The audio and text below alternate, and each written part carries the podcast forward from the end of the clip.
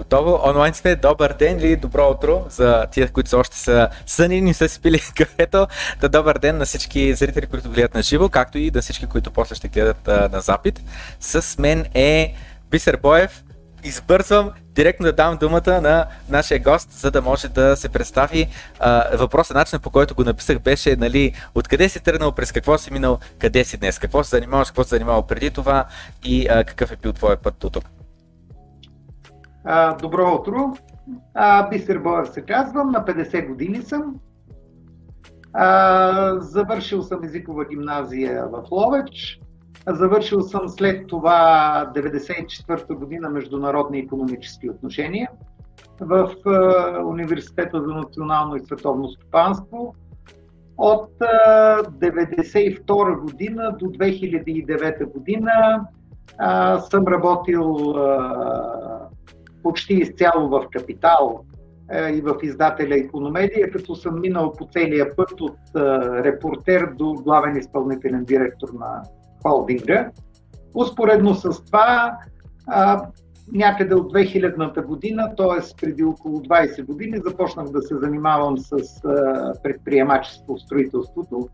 Около 12 години, успоредно с останалата ми дейност, бях и предприемач – а, преди 7 или 8 години спрях да строя нови сгради и започнах почти изцяло да търгувам а, с имоти, т.е. купувам, реновирам и продавам. А, междувременно за няколко години а, влязох в а, бизнес тотално непознат за мен. Имах няколко магазина за месо и деликатеси в София. Преди 4-5 години се отказах от този бизнес и в момента се занимавам изключително и само с а, а, покупка и продажба на имоти в София жилищни. Добре. Това е най-кратко казано. Занимавал съм се и с други неща, но да кажем, че са по-маргинални, няма да са от интерес. Добре, изненадан съм от магазините за месо, просто ми направи впечатление. А, както иде идеята и накрая къде се тегли чертата, че какво стана? Продадихте ли го дали, или просто ги затворихте? Какво стана? Не, не затворих. А, около 5 години се занимавах, веднага след като излязох от медиите 2009-2010, изцяло по мое желание. За около 5 години имах а, магазини, те и в момента си работят, месо деликатеси и вино се казват, а, но се оказа, че по-добре работят и по-добре се управляват без мен като собственик. Оказа се, че не е това моя бизнес. А, а, нямаше никакъв адекватен начин по който да го контролирам а, но все пак не бяха лоша стъпка. Самия факт, че в момента работят под този бранд е прекрасен. Аз разбира се, загубих някакви а, пари съвсем незначителни, а, но съм доволен от опита, запознах с някакви интересни хора и влязох на пазар, който тотално не познавах и излязох все пак с сравнително приемливи загуби. А, така че съм си направил изводите а, как се влиза някъде, където не познаваш. Ще съм по-внимателен. А, преди десетина години така един а, човек, който има хотел във Варна и преди 10 години правих сайта на на този човек за хотела и той точно това ми беше дал като пример как а, буквално от небето са му паднали едни пари, които, нали, това е история, която аз се чувам преди 10 години, а тя историята тогава е още преди 10 години, така че 20 години са поне назад във времето. Та паднали са му 500 хиляди лева и той, нали, млад вика, чуда се как се въртя максимално бързо а, и купува някаква гора, защото някой така му е казал. И не помня сега добре историята или просто тогава не съм смисъл добре. Не разбрах какво ще прави тази гора, но идеята е било примерно да я чака 10 години да порасне дърветата ли или нещо е трябвало да стане на пролет, не знам. Но купува гората за 500 000 лева, без нищо да разбира от тази гора, просто ще отгори, просто защото някой така му е казал. И след а, няма и 6 месеца ги я продава за 350 хиляди и си губи една трета от капитала, като се опитва уж бързо да го завърти, да го отвои, да го увеличи и той е буквално 33% а, загуба на капитала прави от бързата врътка няма да е първия, нито ще е последния. Да. Винаги, е, това и по цял свят е валидно, но ние просто нямаме достатъчно инвестиционна култура. Винаги ни се струва, че паницата на съседа е по-пълна, по-вкусна. и така. Това е ужасно, но смятам, че след още едно поколение, може би децата ми или внуците ми ще са малко по-драмотни в тая област. А, аз съм имал концепция да си направя хотел и бях съвсем близо до осъществяването и слава Богу, видях се с близък мой човек от Варна, а, който ме посъветва да не го правя и поне в тая област съм спасен. Добре. Ами иска да попитам на тема, ма ти до някъде отговор на въпроса, дали има друг ам, вид инвестиции, в които в момента си активен, но доколкото разбирам не. Не, аз силно вярвам, че а, един предприемач първо трябва да прави добре това, което може, а в личен план на парите, които печели, а, да гледа на тях малко по-инвестиционно и по-спестовно. Иначе един предприемач да е еднакво успешен в различни области става най-вече по книгите и по някакви такива видни телевизионни примери. Но, но в средния случай един човек, една компания има един фокус и е успешна в него. Вече собствениците и дали с личните си пари ще решат нещо друго да правят, е съвсем друга тема. Да ги разделяме двете неща. Аз самия инвестирам в момента в това и с това се занимавам. Добре. Добре, ами нека тогава един от горещите въпроси в момента за много хора, които искат да купуват а, а, имот, просто гледайки цените, а, ако не се лъжа в момента средната ипотека в България е 30-35 години. Съвсем наскоро, между другото, бях така на гости на един приятели, които си купиха а, а, апартамент в София, близко до София Мол и беше 100 и нещо хиляди евро и ипотеката беше за 30 или 35 години. И първи, как да кажа, да повдигна въпроса за ипотеката, това ли е нормата, толкова ли трябва да бъдат ипотеките, вземаш на 30 години спираш да изплащаш на 60-65, а, ти на 20 години ти нямаш никакъв капитал, нямаш никакъв опит, нямаш никакъв трудостаж, че някой ти даде ипотека. И като цяло, като се погледне цената на имотите, последните, особено на апартаментите в София, последните 5-10 години, те са само стремглаво нагоре няма, нямаме а, падане на цената. Та ти следващите 3-6, ай до 7 години а, какво очакваш? Дали в момента е добър момент за лично жилище? Не с цяло инвестиция, ами лично жилище, за купуване на дом? Отново да разделим нещата.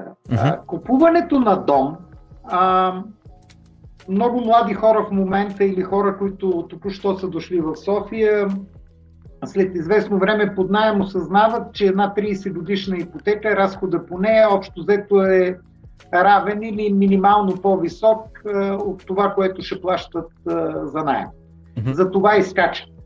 А, по-скоро това не е неразумно действие, а, защото в момента цената на парите е исторически ниска. А, Огромната причина за постъпването на имотите е, че ипотеките са много достъпни и ефтини. Няма какво да се лъжим. В момента средната цена на ипотечния кредит е 2,70-2,80. Само до преди 7-8-10 години а, лихвата беше около 3 пъти по-висока. Не е странно, че, че цените са високи. Няма да се очуда в София това покачване да продължи. А, хубавото в случая е, че банките станаха малко по-консервативни и вече не са склонни а, да финансират 100% от стоеността на един имот.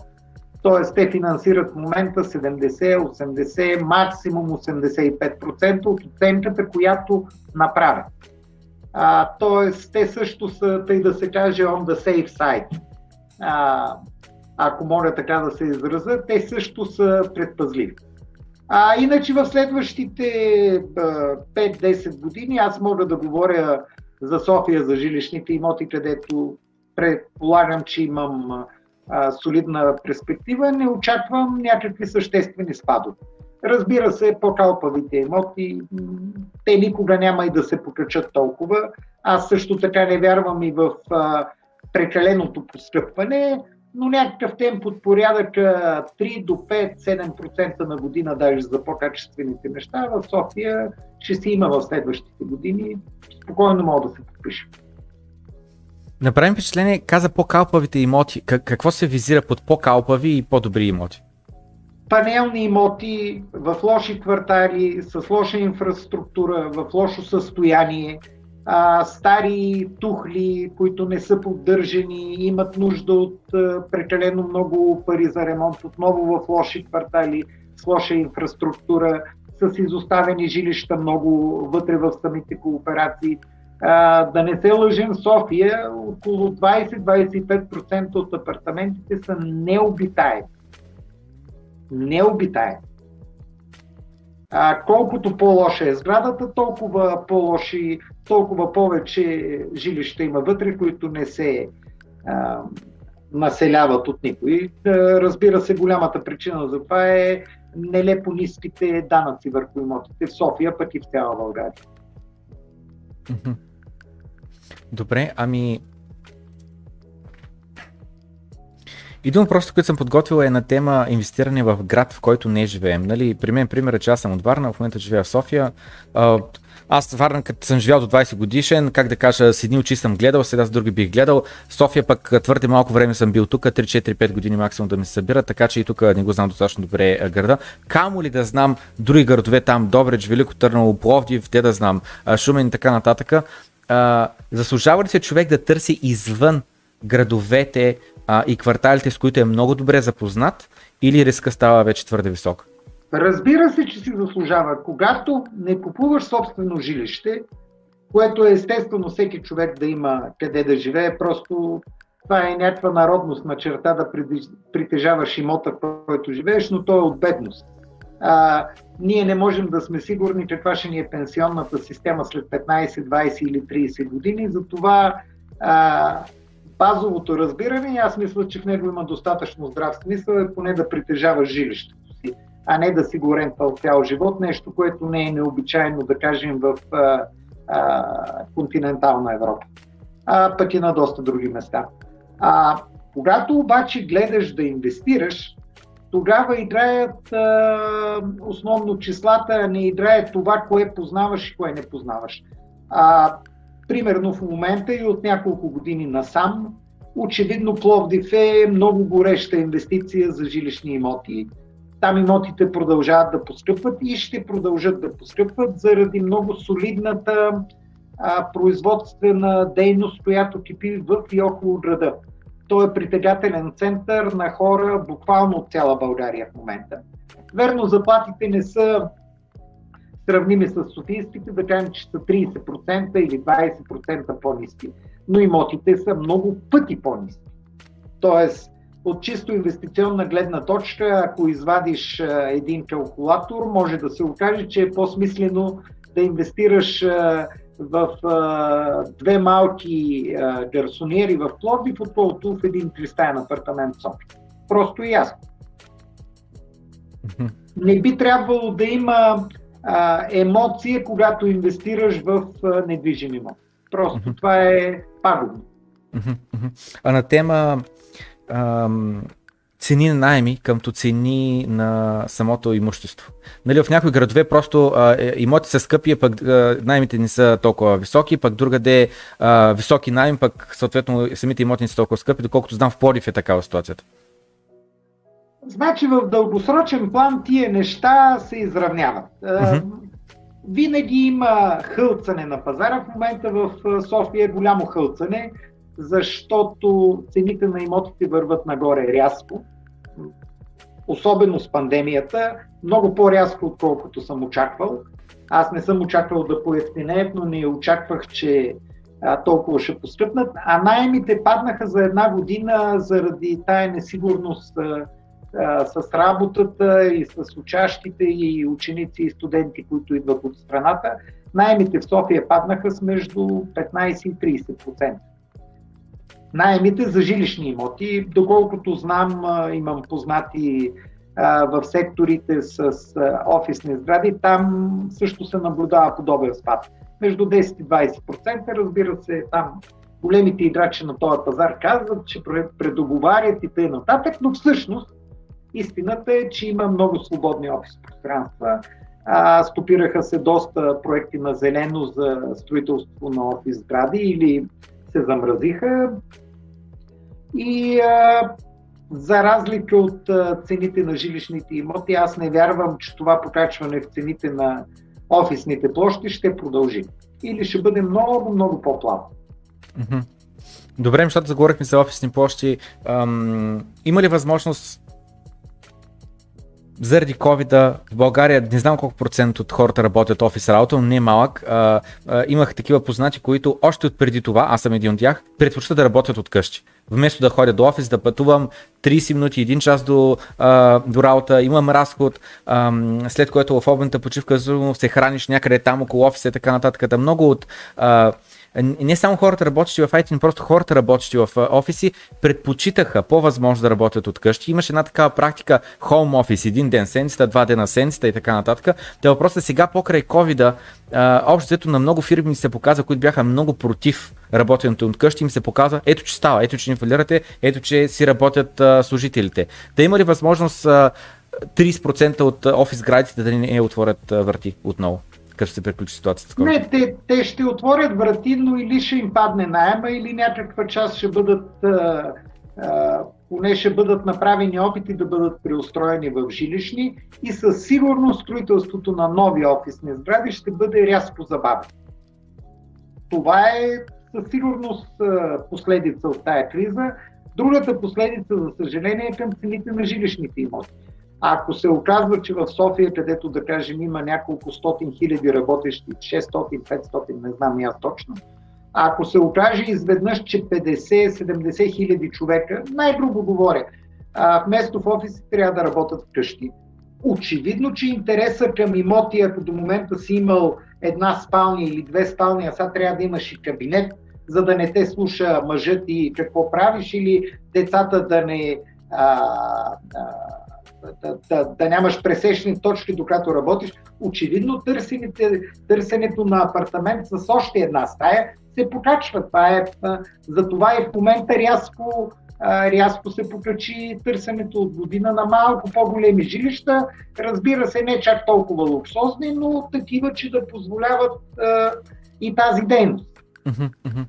А, а, така, а какво мислиш тогава на тема, а, пък а, другата страна на монетата, издърпване на хората от София, издърпване от големите градове. Защо аз да плащам скъп найем в София или защо ако вече съм закупил имот да живея в него в София, вместо да го поддам под найем и да се прибера в по-малък град в а, село било то дори, където обаче има добра интернет връзка и мога да се работя от там и да съм на 5 минути от природата.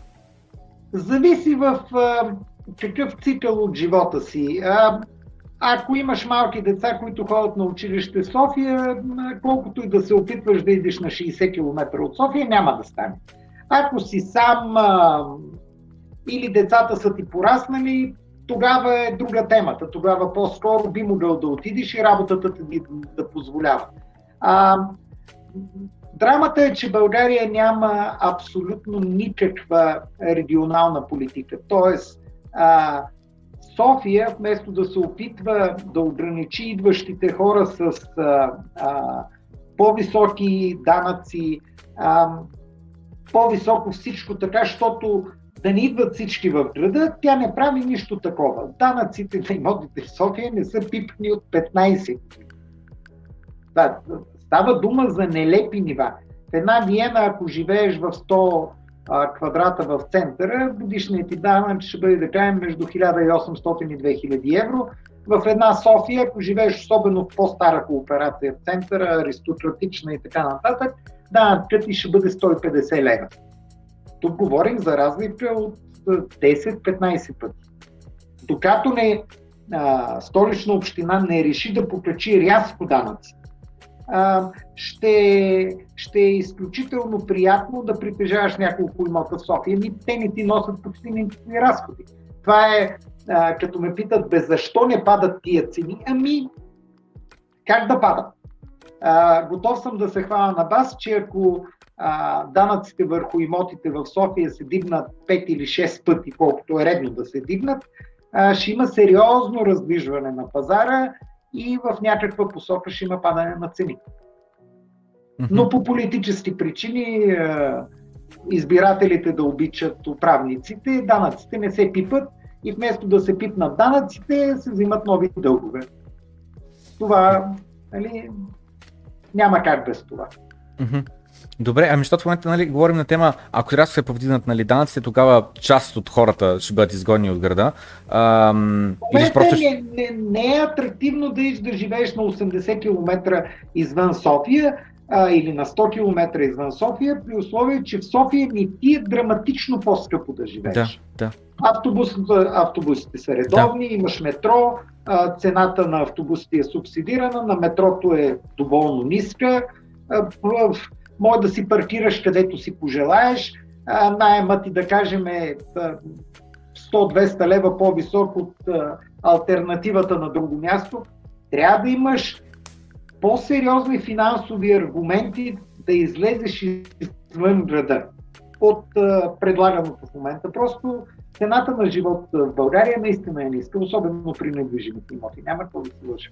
Да, говорихме на тема ниски лихвени проценти към банките за ипотеките и едно от нещата, които а, са закупавали не малко хора е точно не а, добра ипотека. Ипотека с проминаема лихва, която след тези си коя година е вдигат значително и човека вече не може да си покрива а, вноските, защото изведнъж вноската му става значително по-висока. Та, е, ти как го виждаш, има ли шанс следващите 5-10 години да се вдигнат а, а, лихвените проценти? Сега покрай това печатане на пари, което се случва, а, инфлация ли ще има, имотите уж трябва да падат, но реално няма да падат. Ако се вдигнат а, нали, лихвените проценти, трябва да паднат, но ако имаме инфлация, те пак няма да падат, защото просто е асет. Как го виждаш? Сега, а, много се промениха нещата от а, годините, в които аз съм учил економика. Никога преди не е имало такова масово печатане на пари. Просто не са били такива нещата. А, са последните няколко години всичко е тотално изкривено.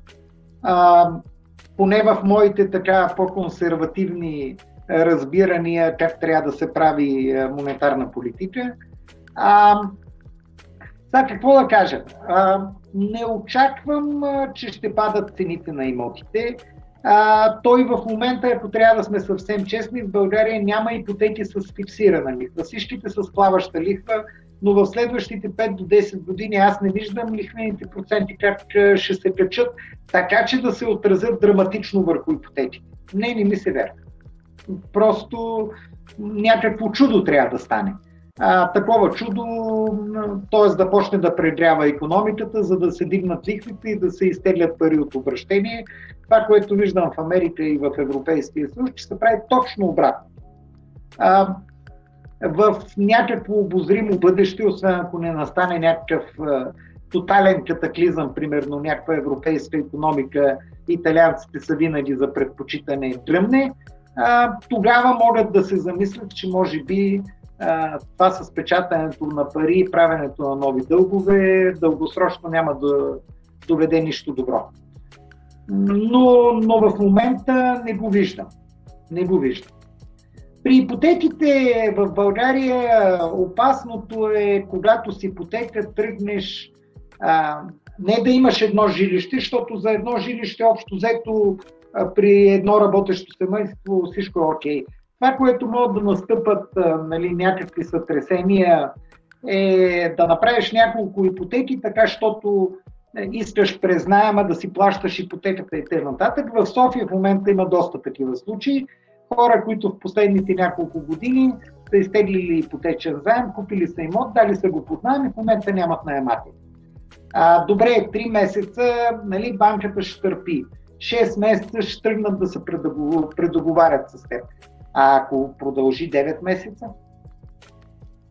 какво ще направи банка?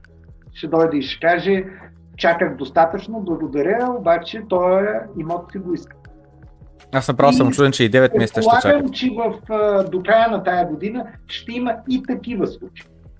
Е, добре, това няма ли да се повлияе зле на цените на имоти тогава? Ако има такива foreclosures, така за английски, не съм сигурен на български, дете нали, ти вземат имота и го продават на пазара, това не означава ли, че има шанс за заливане на пазара точно от такива, които не могат да си платят ипотека? При предната криза 2008-2009 година банките а, взеха доста имоти, но не ги пуснаха масово на пазара. Защото за тях това е актив. Ако бяха излели в София, да кажем, 10 000 дръмнати апартамента, щяха да срутят пазара. Банките не са глупави, както предполагаш. Те не искат да си стрелят в кръка.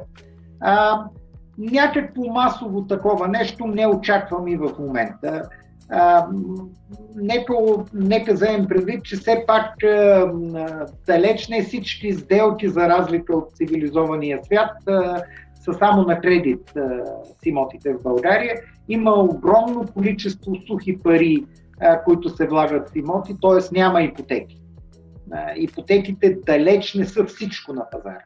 Да кажем, че в момента от 20 и няколко хиляди сделки на година в София, една четвърт от тях или една трета от тях са с изпари брой. Тоест, от останалите вече казахме, че банките са много по-предпазливи.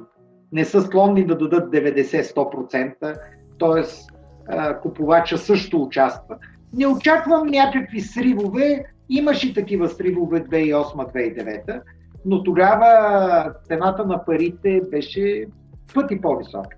И тогава можеше наистина от една променлива лихва и от това, че си загубиш работата и нямаш никакви резерви, да ти вземат имот. Това е по-трудно, мисля, че хората понаучиха малко урок. А, а какво мислиш на тази тема за, за купуване на имот с пари в брой директно? В смисъл, абсолютен пример, имаме да кажем половин милион лева, можеш да купиш в София да речем 5 апартамента, всеки по 100 хиляди. Дори да не съвпадат цените, няма, не е в това въпроса. Да можеш да купиш 5 апартамента.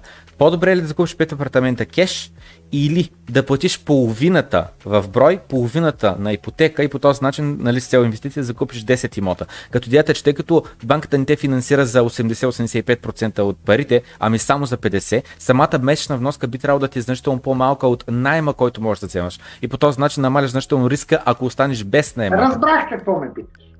Значи отново става дума дали тия 500 хиляди лева са целият ти инвестиционен портфел.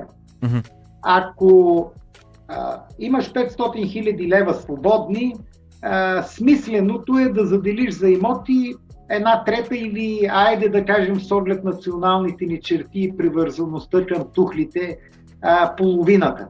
А, тогава от тая половина, аз лично бих купил единия изцяло в броя, другия апартамент бих го взел с, да кажем, половината ипотека, половината кеш. А другите 250 хиляди лева бих ги инвестирал в нещо друго, което да ми носи някаква доходност.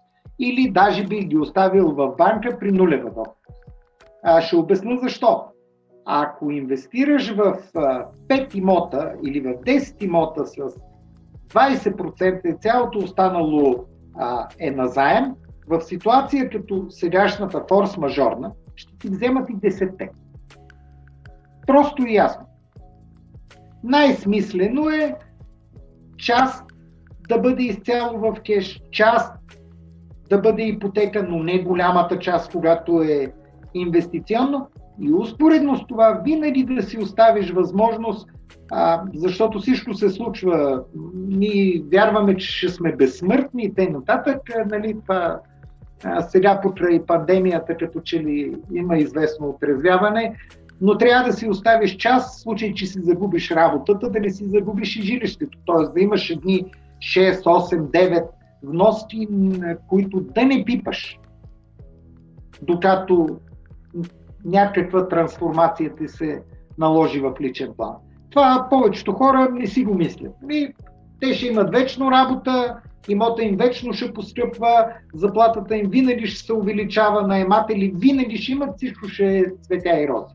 Нали, живота е достатъчно интересен и ни е научил, че това не е така.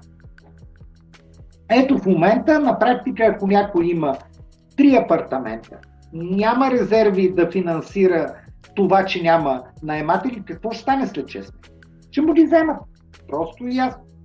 Или ще се наложи спешно да продаде единия, за да потрие в другите два. Обаче, нали, то, това спешните продажби означава, че па ще загуби от е, стойността му, ще плати разходи излишни няколко пъти и тъй нататък и тъй нататък.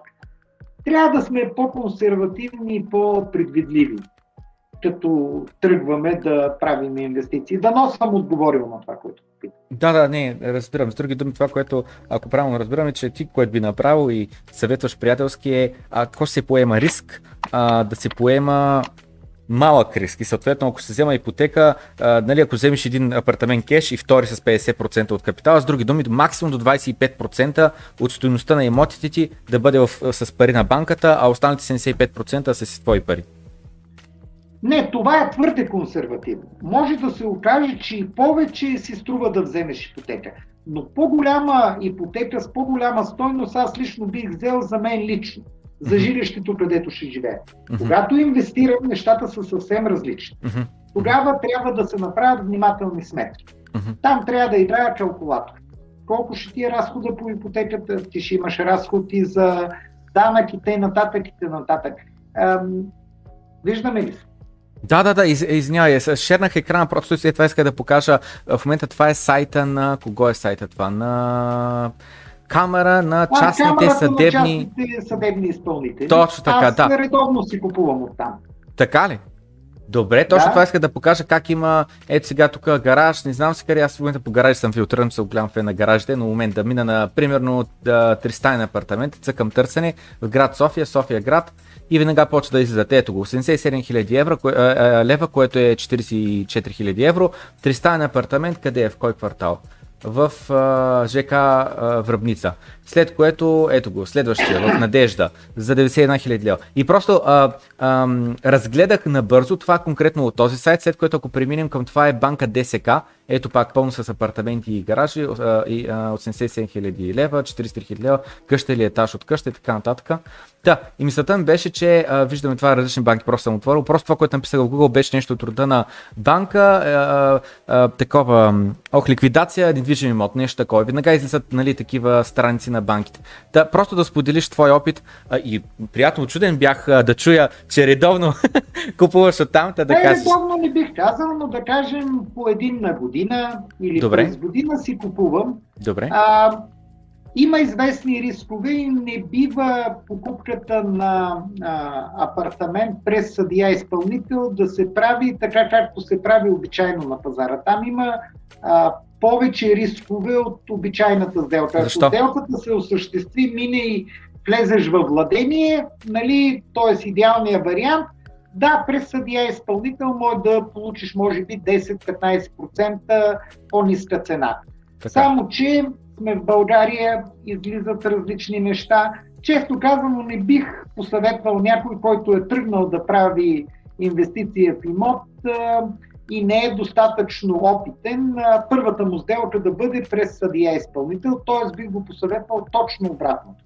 Да си наеме брокер, да походи, да види приятели, да се посъветва с банката, да си направи добре сметките и първата му сделка със сигурност да не е с съдия изпълнител. Там има нужда от, да кажем, по-сериозна подготовка. Тоест е едно да пуснеш едно 6 годишно дете, което може да плува в бурно море. Може а, така да се научи, но може и да се удари. Добре. А за брокер, тъй като спомена, а, как да кажа, човек се казва, задава въпроса, нали, по какво да разпознаем добрия брокер? В смисъл, че ако, тъй като трябва да му имаме доверие... Няма какво да го разпознаят. Има прекрасни брокери в малки агенции, има грамотни и прекрасни брокери, които работят сами в голяма степен така леко полунелегално. А, и има отвратителни брокери в големи фирми и има често и точно обратно. А, с препоръка. С препоръка.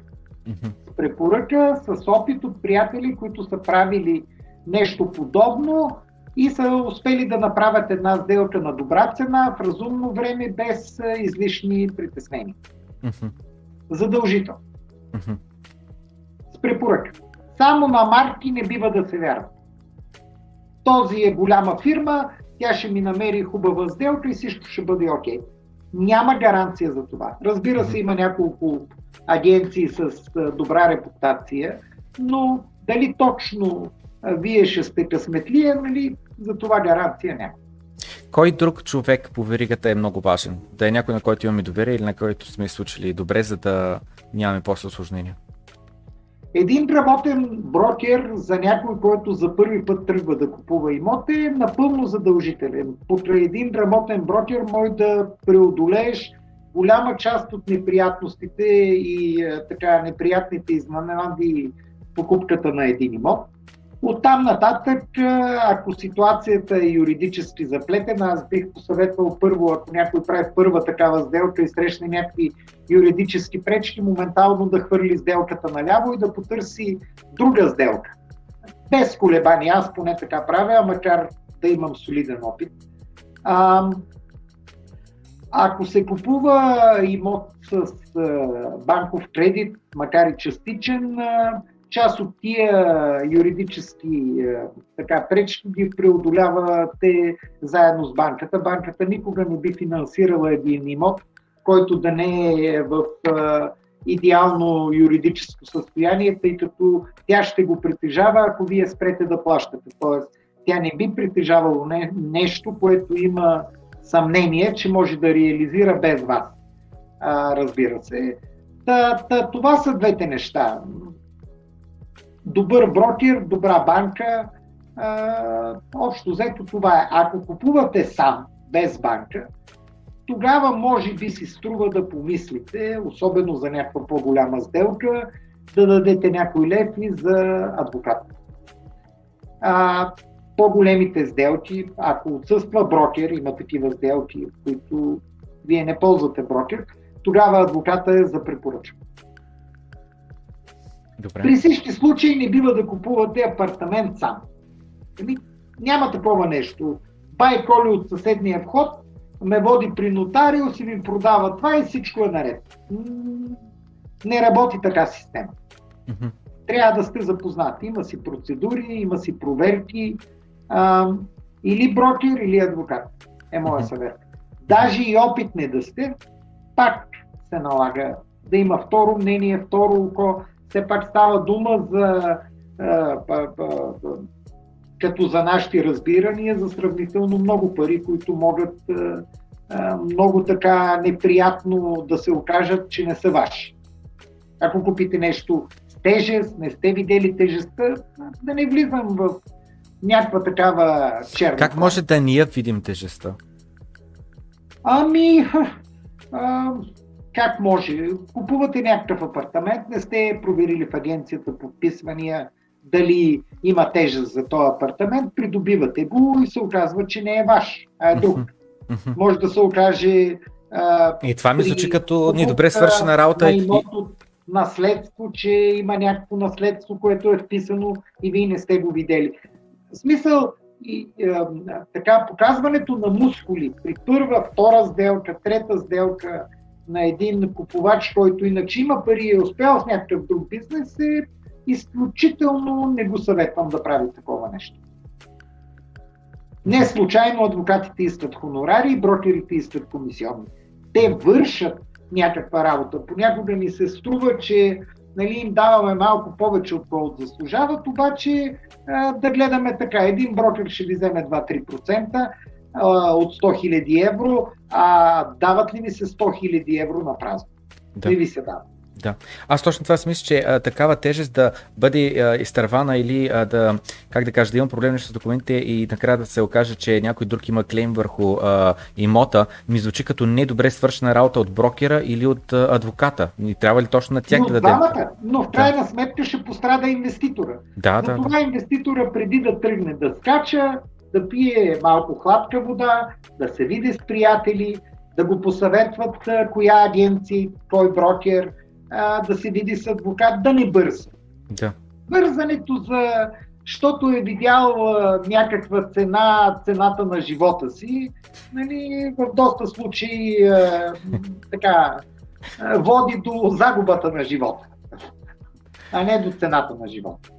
Добре. А, защото като споменахме думата а, а, съвети и а, приятели, един от въпросите нали, е точно това са, как да кажа, глупави съвети, погрешни съвети, които може да получим от родители, роднини, приятели и така нататък. Има ли, как да кажа, като стандартните грешки, които хора, които реално не се занимават с това, има голям шанс да ни дадат като съвет? Включително, о, това виж, оферта е нали, невероятна, купува е сега веднага, нали, що да ни изтървеш. За мен личната обвързаност и семейната обвързаност не са повод да се слуша съвет. Има си професии. Вие се занимавате с едно, аз се занимавам с друго. Ако вие искате да правите нещо в моята област, нормално е вие да дойдете да му попитате в моята област, а не да питате жена си или приятел. Ако тя прави нещо съвсем различно някакси света функционира на база специализацията. Някакси при имотите а, това бързо се забравя. А, и тогава, ама мамо, тате, а, какво стана накрая? Мисъл, това си е бизнес като всеки останал. Там има хора, които разбират от него и се издържат с него. Трябва да се работи и да се питат тях, а не да се доверявате на личното си чувство. Нормално. Добре. Добре, ами ние минахме по-рано през а, а, нали, вземане от а, какви бяха, от частни такива а, съдебни изпълнители, минахме през а, банки, ликвидации и така нататък. И другия начин да вземеш жилище по-ефтино е на зелено. Та, какъв е твой опит? Какво ти мислиш за зелено? Голям ли риска, не е ли малък риска? Нали, обвързан ли е много до строителя? Кой е, до каква, какъв процент от сградата до момента е купен? Трябва ли да се гледа? Какво ни интересува при на зелено? Сега, а, аз съм бил предприемач. Построил съм 6 сгради от нула. Първата беше всъщност недовършена, взеха, довършиха, продадоха и т.н. А, има рискове в покупките на зелено. Аз съм се чудил на желанието на българина да притежава имот, как му замъглява здравия смисъл. При мен са идвали хора, когато аз почвам да купая дупка. Имам разрешение за строеж, купая дупка, той идва и казва, аз искам да го купя, аз сега ще донеса пари. Чакай, ти не си ме виждал. Не ме познаваш, как ти ще ми дадеш? А, Никога няма да умрат строителните пирамиди при това ниво на инвестиционната култура и при тая любов към жилищата в България. Никога няма да умрат. Никога. А, аз съветвам всички да купуват на зелено крайно внимателно. И да знаят, че не всичко зависи от предприемача. Даже един добронамерен предприемач, който е построил няколко сгради, има какво да покаже и те нататък, те нататък, може да изпадне в, а, а, да кажем, тежка позиция.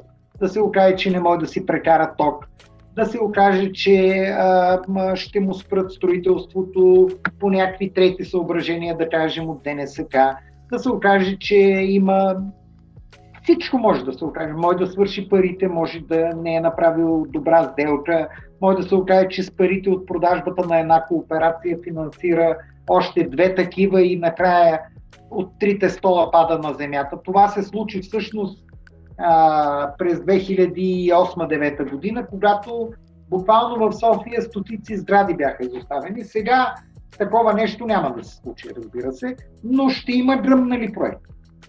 Категорично, даже на жилищния пазар. Но офисния със сигурност, на жилищния също ще има но в момента предприемачите в София, пък и в България са много, много по-грамотни, много по-внимателни, но винаги в един бизнес, който върви нагоре, както върви нагоре цената на недвижимите имоти, се прилепват някакви странни субекти, които изведнъж почват да продават по-ефтино, без да могат да покажат история, без да, могат, без да имат каквато и да било репутация – и със сигурност около тях ще има няколко глупака, които ще си дадат парите. А, значи, ако купувате апартамент а, а, на свободния пазар а, за първи път и трябва да сте внимателни, с а, покупката на зелено трябва да сте три пъти по-внимателни и пак няма да сте до край сигурни.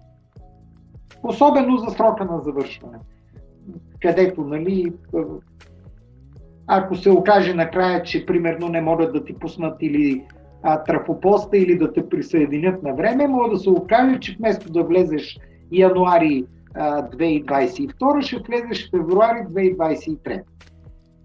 Тоест, съветвам всички да се внимават. Това е. Не казвам не купувайте на зелено, но купувайте от много, много, много проверени а, хора и за предпочитане не купувайте на зелено. Добре, а в, как да кажа, ако вече сградата е вдигната, виждаме.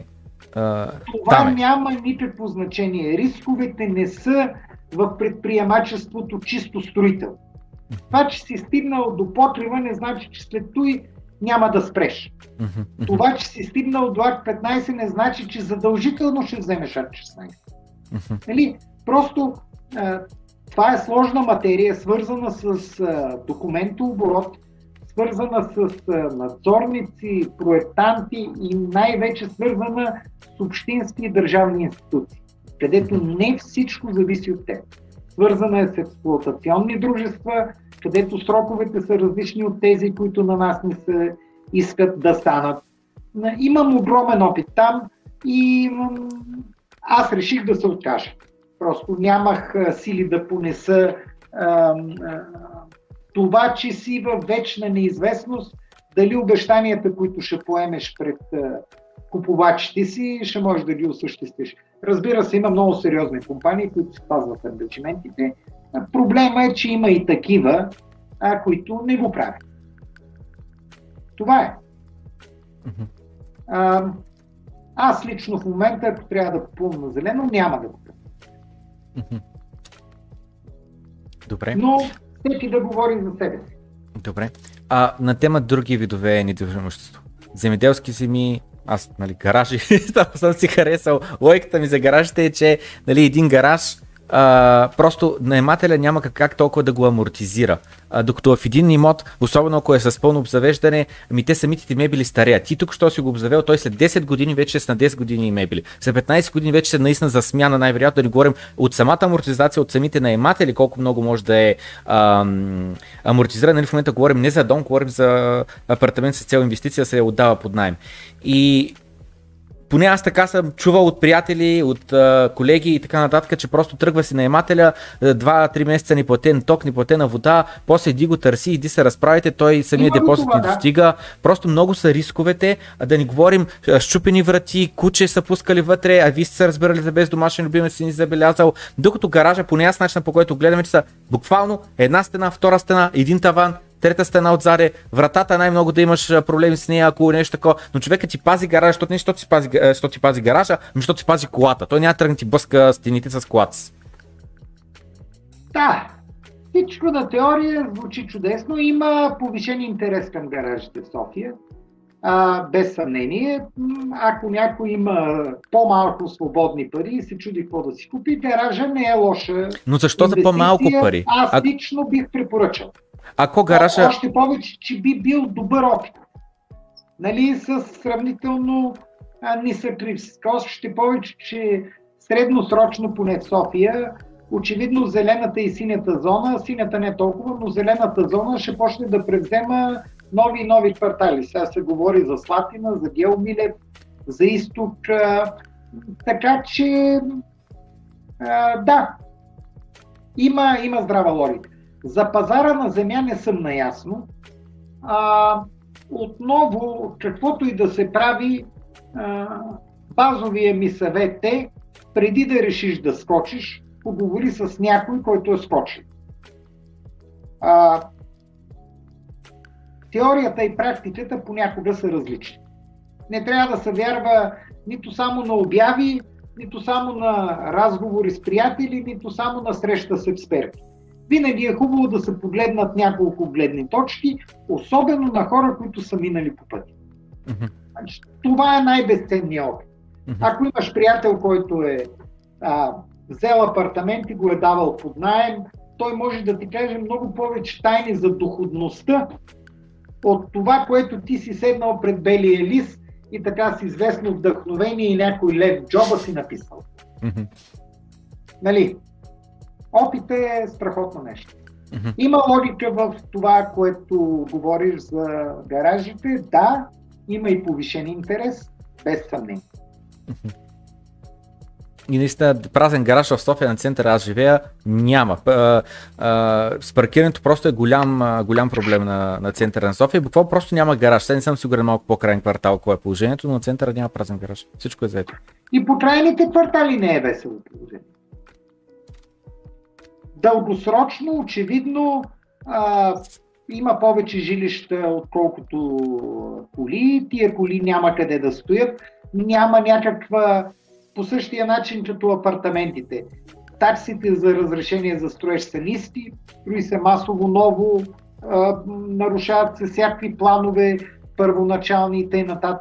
Много е ефтино входа на пазара на предприемачеството. След това данъците са ниски. Очевидно, че ще има нови и нови жилища. По същия начин с автомобилите. Докато данъците за коли в София, ти като физическо лице може да притежаваш 10 автомобила, какъв е проблема да ги притежаваш при условие, че данъка на един луксозен автомобил на година е 200 лева? Що не идиш да видиш какво става в населените европейски градове? Там ще ти излезе крайно солено и три пъти ще мислиш дали да, да имаш 4 лични автомобила. Да. Чисто финансово. Тук няма проблем. И докато нещата са такива, да, купувайте гаражи. Добре. А ако трябва да се поставиш а, за купуване на имот с цел чисто и просто преотдаване, а, нали, to let се казва на английски, да, в Англия така му казват, да, а, просто да го подаваш под найем срещу да купиш един имот в лошо състояние, най, как да кажа, най-лошият апартамент в най-хубавият квартал а, и да го реновираш с довършителна дейност 3-6 месеца и след което да го продадеш и строение, което вече си е тотално, как да кажа, отделен, отделно, отделна планина а, от документи а, и работа. А, Предполагам, че най-лесното буквално е чисто и просто закупуване с цел отдаване под найем. Следващата стъпка вече е с цел а, флипване, нали, да го наречем. Там вече трябва и да имаш не само брокер а, и адвокат доверен, ми вече идва и до манстори, и до бригади и така нататък. Доста по-сложно става. Заслужава ли се човек да се пробва да се катери нагоре по тези, тази стълбица или просто всеки е свободен да си потроши главата самостоятелно в нещо, което му се вижда много сладко и много атрактивно. Аз, примерно, защо не се занимавам с криптовалути? Не разбирам. Да. На някой му се струва, че пазара на криптовалути върви нагоре и решава да скочи смело. Да. Ти самия, ако аз ти задавам въпроси, какво ще му кажеш? Дали да скочи смело? Не. По същия начин казвам аз. Едно е да купиш апартамент, готов, чат-пат, обзаведен, който с малко усилие лични може да го приведеш във вид и да го дадеш под найем.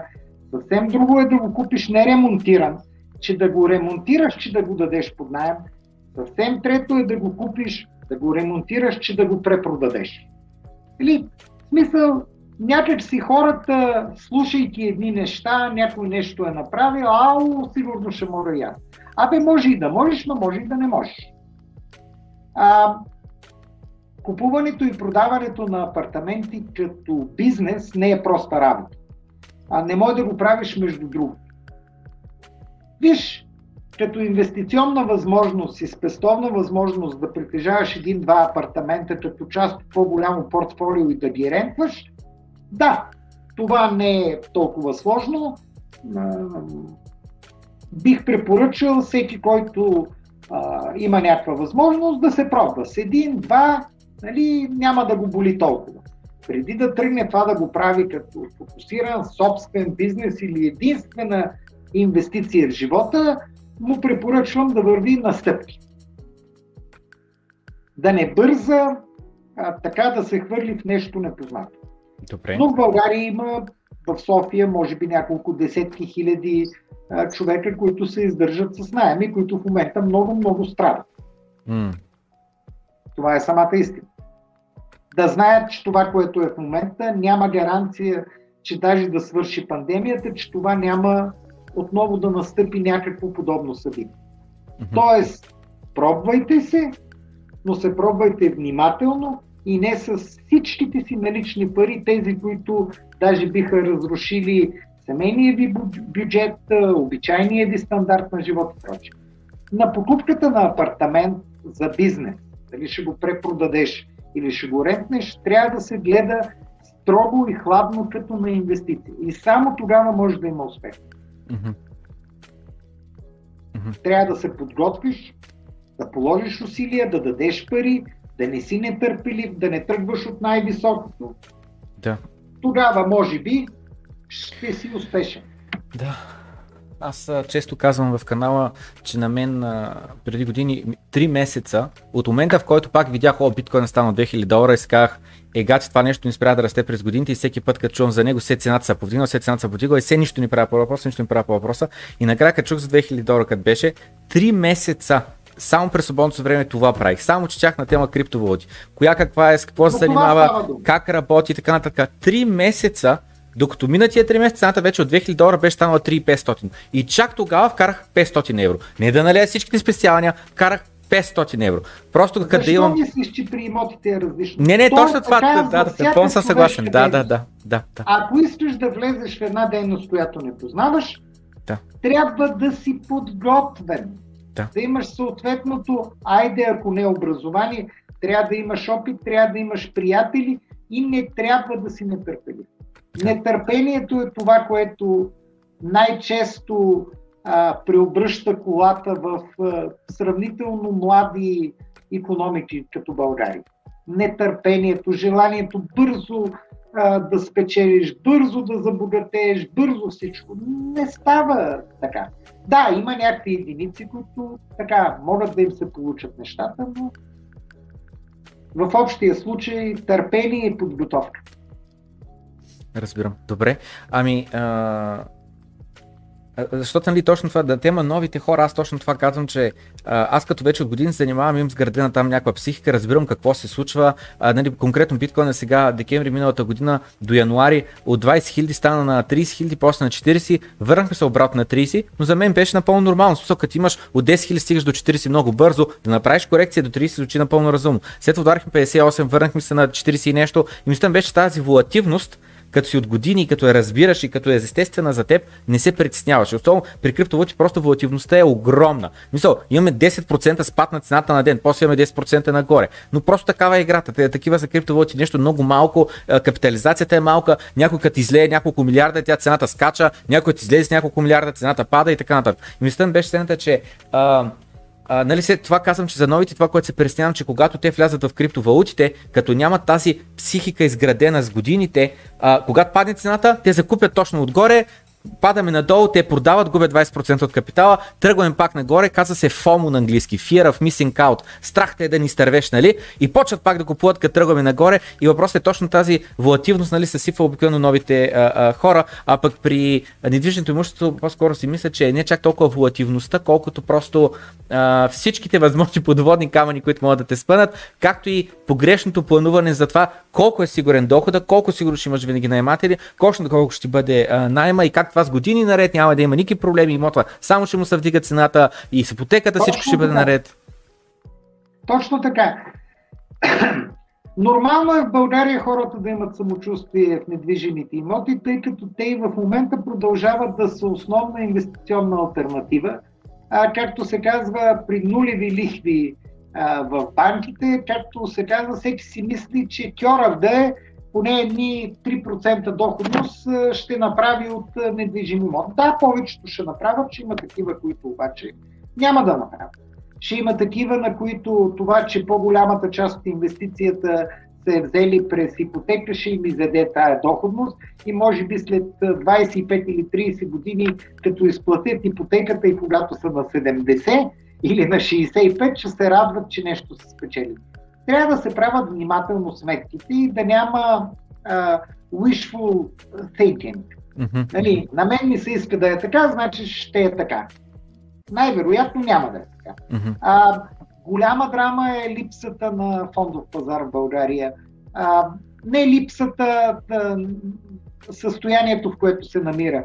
А, по това, за съжаление, много се отличаваме от нормалния свят. Аз лично си мисля, че ако фондовата борса се пооживи, а, някак си няма да има това вторачване в а, имотите като ся и все. Защото в момента го има това. Да, има някаква а, минимална група по-млади, по-предприемчиви или по-рискови хора, които играят на чуждите фондови пазари. Има като при вас хора, които да инвестират в криптовалути. Има и някакви инвеститори на фондовия пазар в България, но, но това са по-скоро в статистическата грешка. За да се създаде инвестиционна култура, а, трябва голяма част от населението от тая средна класа да може да разбира какво се случва на фондовия пазар, да има базова представа за как оперират компаниите, каква печалба правят, каква загуба. Това дава и една обща инвестиционна култура за всяко друго нещо, което искаш да се занимаваш. А в момента какво е огромната част инвестиции в имоти, депозит, който вече нали, е пазене на пари, е не е точно инвестиции и някаква малка група по-будни, по-образовани и по-смели, фондови борси навънка и криптовалути. Не би трябвало да е така.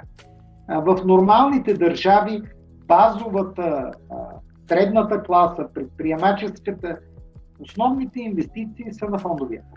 Ние фондов пазар няма. Това е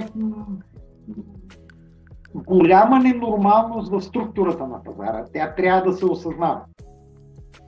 Има някаква вероятност, ако фондовия пазар а, в България неочаквано тръгне, а интересът към имотите леко пък да спадне или поне да се балансира. В момента нямаме баланс. Заради това се качват така рязко имотите България. Да, да, да. На практика нямаш, нямаш какво друго. Да, значи аз това много често го давам и това, за... И това те кара да мислиш, че като е така, винаги ще бъде така. Да. Да, аз това го давам често за пример, че в момента никъде се принтира толкова а, много пари и това, което стана за първи път, преди никога не се е случвало, преди 6 месеца, един човек на име Майкъл Сейлър, който има една компания MicroStrategy, много голяма фирма, 2000 плюс служителя, офиси из целия свят и така нататък. Това, което те направиха е да вкарат Company Treasury Reserve, парите, спестените пари на фирмата, които са оборотните заплати, ами просто кои ги държат бели пари за черни дни, та 500 бяха 550 милиона долара, ги наляха в биткоин всичките. И въпросът го пита, ти нормален ли си, как ще ги налееш биткоин, нещо толкова спекулативно. Тогава беше цената 10 000 долара. Той каза, добре, в какво ги налея? Вика, отивам до един а, човек, ти има офис града, му казвам, продай ми офис градата и той иска същата цена, като цената, която е преди една година. Аз викам, чакай малко, COVID удари, никой не ползва офис и така нататък. Не може да ми кажеш същата цена, намаля с 20-30%. Той каза, не, няма да я продавам. Добре, вика, какво да ги сложа тия пари? Да си купя акциите ли? Вика, аз съм си изкупил акциите толкова много, те са на високо ниво. Какво да направя? Злато ли да купя? Вика, не искам злато да купувам. И заради това, търки всеки альтернативи, стига до биткоин, купува биткоин и реално от него тръгна, как да кажа, голям ефект той имаше върху пазара, защото той като CEO на голяма фирма направи така наречената Bitcoin for Corporations конференция, където просто обясни да плейбук. Защо е легално да вкараш на компанията парите в биткоин, как да го направиш, как да го щоводиш, така нататък и така нататък. И след това, нали, последната новина, огромна, е от февруари месец Тесла наляха 1,5 милиарда долара на Илон Мъск фирмата Тесла, наляха 1,5 милиарда долара от компани Treasury резерва пак в биткоин. И сега от миналата седмица, нали, Тесла приемат биткоин за закупуване на Тесли коли. В Штатите до края на годината ще го ролнат и с целия да може да се прави. И съответно мислята беше, че а, нали, точно на тема альтернативи, аз точно това а, си мисля как при положение, че real estate е в all-time high, във вид на цени, акциите са в all-time high, S&P 500, ако се погледне графиката, просто тя е само нагоре. От 2008 до сега е само нагоре. Вижда се при това от 94 до 2000 нагоре. По са пало на Dotcom бъбла, пада до 92 и 3 2002 и 3 която идва. От 2002-2003 се надува до 2008, 2008 пак спихва. И от 2008 обаче до сега ние сме на двойно ниво, спрямо където сме били 2008. Просто някакви невероятни върхове правим. В същото време безработицата в щатите е а, с, а, е, невиждана от много години насам. А, имаме като цяло, как да кажа, проблем с економиката. Раздават се на хората стимул с чек с по 1000 долара, им се дава и така, просто буквално падат пари от небето. А, и съответно за мен криптовалутите в момента помтят точно заради това, защото са един нов асет клас, едно нещо ново, което все още то е много малко. Капитализацията сега удари 1 трилион. На златото е 10 трилиона. На акциите не знам с колко трилиона. И така нататък. И съответно ам, тази диверсификация, това търсене нещо различно. В България не бях замислил наистина, че тук почти никой не инвестира в акции. Всички гледаме. Единственото спестовно нещо е или парите в банката, да някаква лихва, която вече не съществува, а скоро може отрицателно да има. А, а другия вариант е недвижимо имущество. Трети вариант няма. Това е банката и имота. Нищо друго не инвестираме. Да, не, не е нормална ситуацията в момента и точно заради това а, аз бих посъветвал всеки с свободни пари, преди да реши да метне всичките си пари или в криптовалути, или в а, имоти, да не прави нито едното, нито друго. Да, да си направи портфел, да се посъветва, да. Да си остави малко пари кеш. Задължително в страни като България трябва да имаш кеш. Не знаеш какво те чака утре. Да, от 2008 всичко е нагоре. Няма гаранция, че след 3 години американците могат да решат да спрат да печатат. Знам ли аз? Може Европейската централна банка да спре това безумие с изкупуване на облигации от всички. Е, смисъл, не трябва да живеем с мисълта, че каквото е днес ще бъде винаги. Аз съм, а, не съм чак толкова възрастен, но опита ме е накарал винаги да мисля, че а, няма да е все така. Понякога това ще бъде за добре, ще има случаи, в които ще бъде за зле. А, честно казано, от инвестиционна гледна точка, ако една компания е инвестирала всичките пари а, на, на, на парите за чернини на компанията в биткоин, това е груба грешка. Mm. Да, той е спечелил, защото е бил първи и тъй нататък, браво, нали, акционерите ще го позлатят, но можеше да стане и другото. Да. От инвестиционна гледна точка, да. не трябва да се действа така. Трябва да, да сме по, по-разсъдливи. По-разсъдливи. Добре, ами наистина ужасно съм благодарен за отделеното време за този разговор. Смятам, че много а, изводи могат хората да се извадят и имам чувство, че това е един от тези подкасти, които повече от един път трябва се гледа, за да се осмисли и да се а, чуе а, всичко казано. Ми благодаря за поканата. Надявам се, че предполагам, че хората, които се занимават във вашата област са по-скоро млади. А, така, бих им препоръчал повече здрав смисъл, но в никакъв случай да не си ограничават ентусиазма и желанието за риск. Докато могат да рискуват, но да знаят, че могат и да загубят. Това е. Иначе живота е хубав. Има един много известен израз на Стив Джобс. Той казва Stay hungry, stay foolish. Точно на него не ме помня. Съгласен съм. Той е един от моите герои, но много особен човек. Не трябва някакси... Има някакви е, индивиди, не трябва да се мерим с тях. По-обикновените хора трябва да сме... Не може всеки да е Стив Джобс и да си мисли, че ще стане като Бил Гейтс или като Уорън Бафет. Нали? Смисъл, по-вероятно е да не стане. Да. Не искам да, съм, да завършвам така песимистично, но понеже вие сте по-млади а, хора от мен, а, основното, което трябва да се помни е, че нищо не е заковано. Няма такова нещо. Економиката, живота са достатъчно сложни, предлагат ни достатъчно изненади и промени. Бъдете готови и да спечелите, но бъдете готови за други резултати. Иначе ви желая успех. Благодарим много. Приятен а, слънчев ден на всички зрители и по-късно ще се видим в седмичния Q&A. Благодаря.